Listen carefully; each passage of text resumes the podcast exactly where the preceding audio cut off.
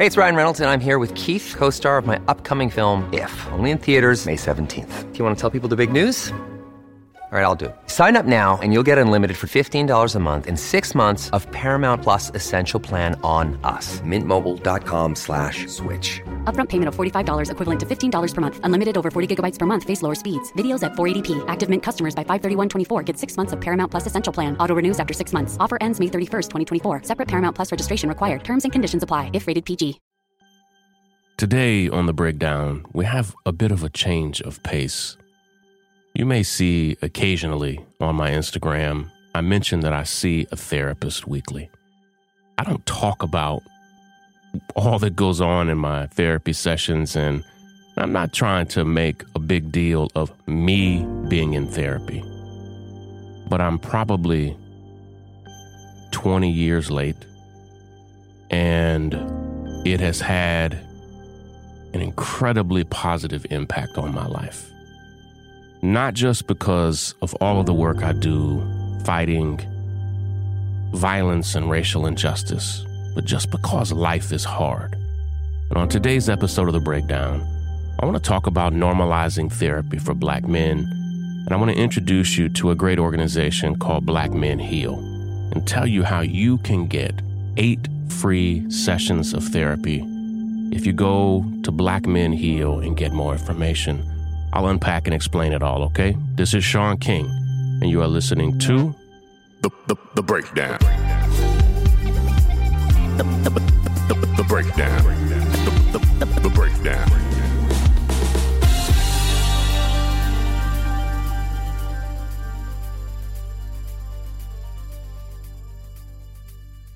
Nobody ever said to me specifically, don't talk about your problems. Don't get help. Don't see a therapist.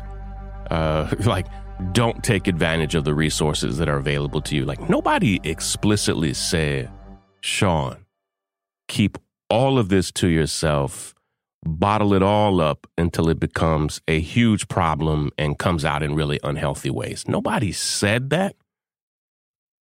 But almost everybody around me modeled that. They didn't have to say it. It's how they lived it. So nobody was saying, don't see a therapist. It was just that every man in my life, every man, even in the circles around me, didn't see therapists, didn't talk about their problems, didn't explain their pain, and kept almost every difficulty they were facing to themselves. And the behavior they modeled, they got from the men that came before them and the men that came before them. And there are lots of very compassionate but dysfunctional reasons why that is. Men, but particularly Black men in America, have had very little space in life, in this country, to express their pain and problems. And I'm not joking when I say this, outside of the barber's chair. And it's why I love barbers and the service they provide to not only cut your hair, but the space that barbers and barbershops provide has been one of the only places that Black men have felt like, hey, let's talk about what we're facing, what's going on. Yeah, let's talk about the game. Yeah, let's talk about what's going on in the city, but also, how are you? And barbers, for a lot of Black men, have been the only available therapist. But barbers aren't therapists. Shout out to barbers who do their best to talk people through their problems. But therapists are therapists, just like therapists aren't barbers. Don't hire a therapist to get your hair cut. And so listen, if you want to talk with your barber about your problems, do it, because most barbers have developed amazing skills at communicating with people. But there are actually people who are trained to do that, who sometimes have master's and doctorate degrees and have thousands and thousands of hours of experience and training to guide people through all the challenges they're facing in life, including the pain of their past. And while my family, we've had family therapy where my wife and kids and I speak to a counselor who guide us through all the challenges that we face as a family. While my wife and I have had some marital therapy and counseling, while almost every individual in my house has seen a therapist for themselves, I was deeply, deeply resistant. And some of it is because I'm well known and I have my guard up. At least that's what I tell myself. Like, can I actually trust this person to keep the things that I share with them to themselves? But it's deeper than that. Like, I've developed the habit of holding the problems that ail my brain. And when we say our heart and soul, I believe we have souls. You know, I say it differently. I believe we are souls. We have bodies, you know, but most of what we talk about when we talk about heart and soul, we're talking about our brain. Your actual physical heart is an organ that pumps blood. And what we're really talking about here, what we're really talking about when we say our heart is broken, or, you know, I have soul issues, whatever, however you phrase it, what we're really talking about are the problems and challenges that are all in our brain. And the difficulty is when you have a broken arm, it's obvious. When you have a cut or a scratch or a physical wound on nearly any other part of your body, you can literally go to urgent care. They can examine it and see it.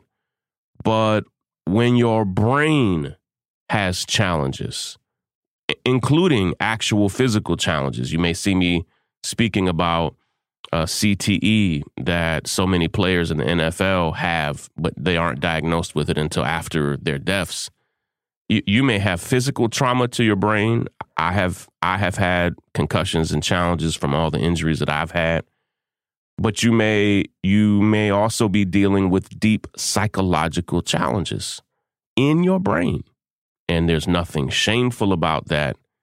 But the models and examples that we've seen have taught us to self-medicate and to tuck those problems in somewhere else. And I'm sharing with you that I am trying to model for you a different path, a different way. I see a therapist once a week who talks me through so many of the challenges that I'm facing, that I've had throughout my life, and it helps me tremendously. It's not magic. It does not solve everything. It has to come in partnership with so many other things in my life. But just like when you start working out or start eating well, all of a sudden you start to have good habits in other areas of your life as well. When you start taking care of your brain, you want to start taking care of the rest of your body. You want to start taking care of your finances.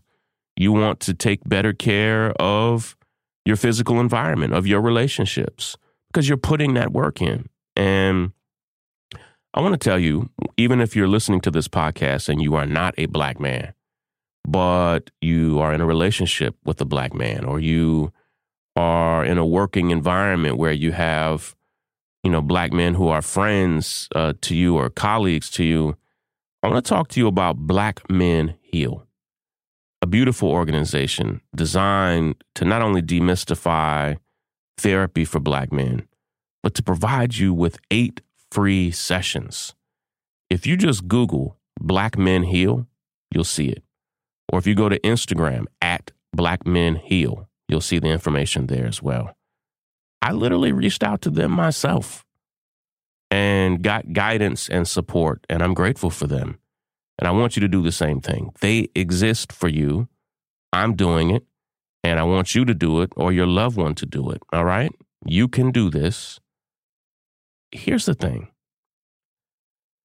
I see my therapist as a guide who is helping guide me through the pain of my past, the problems and challenges that I'm facing now, and helping me chart a better path forward. There's nothing wrong with that. Most of you, your insurance will also cover it.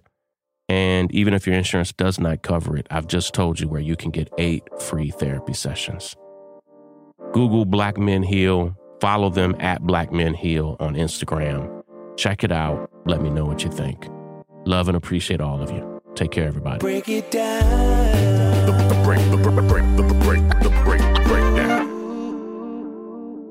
What's up, North Star family? This is Donnie Rose, and I'm excited to let y'all know about the Word Life podcast, the latest podcast in the North Star network that I'm hosting.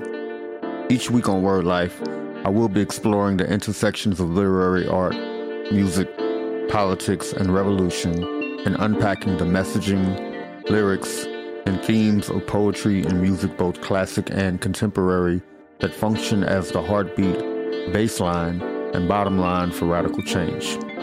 Be sure to check out episodes of Word Life, dropping every Thursday wherever you enjoy podcasts, and let us know your thoughts. Peace, creativity, and revolution. Word.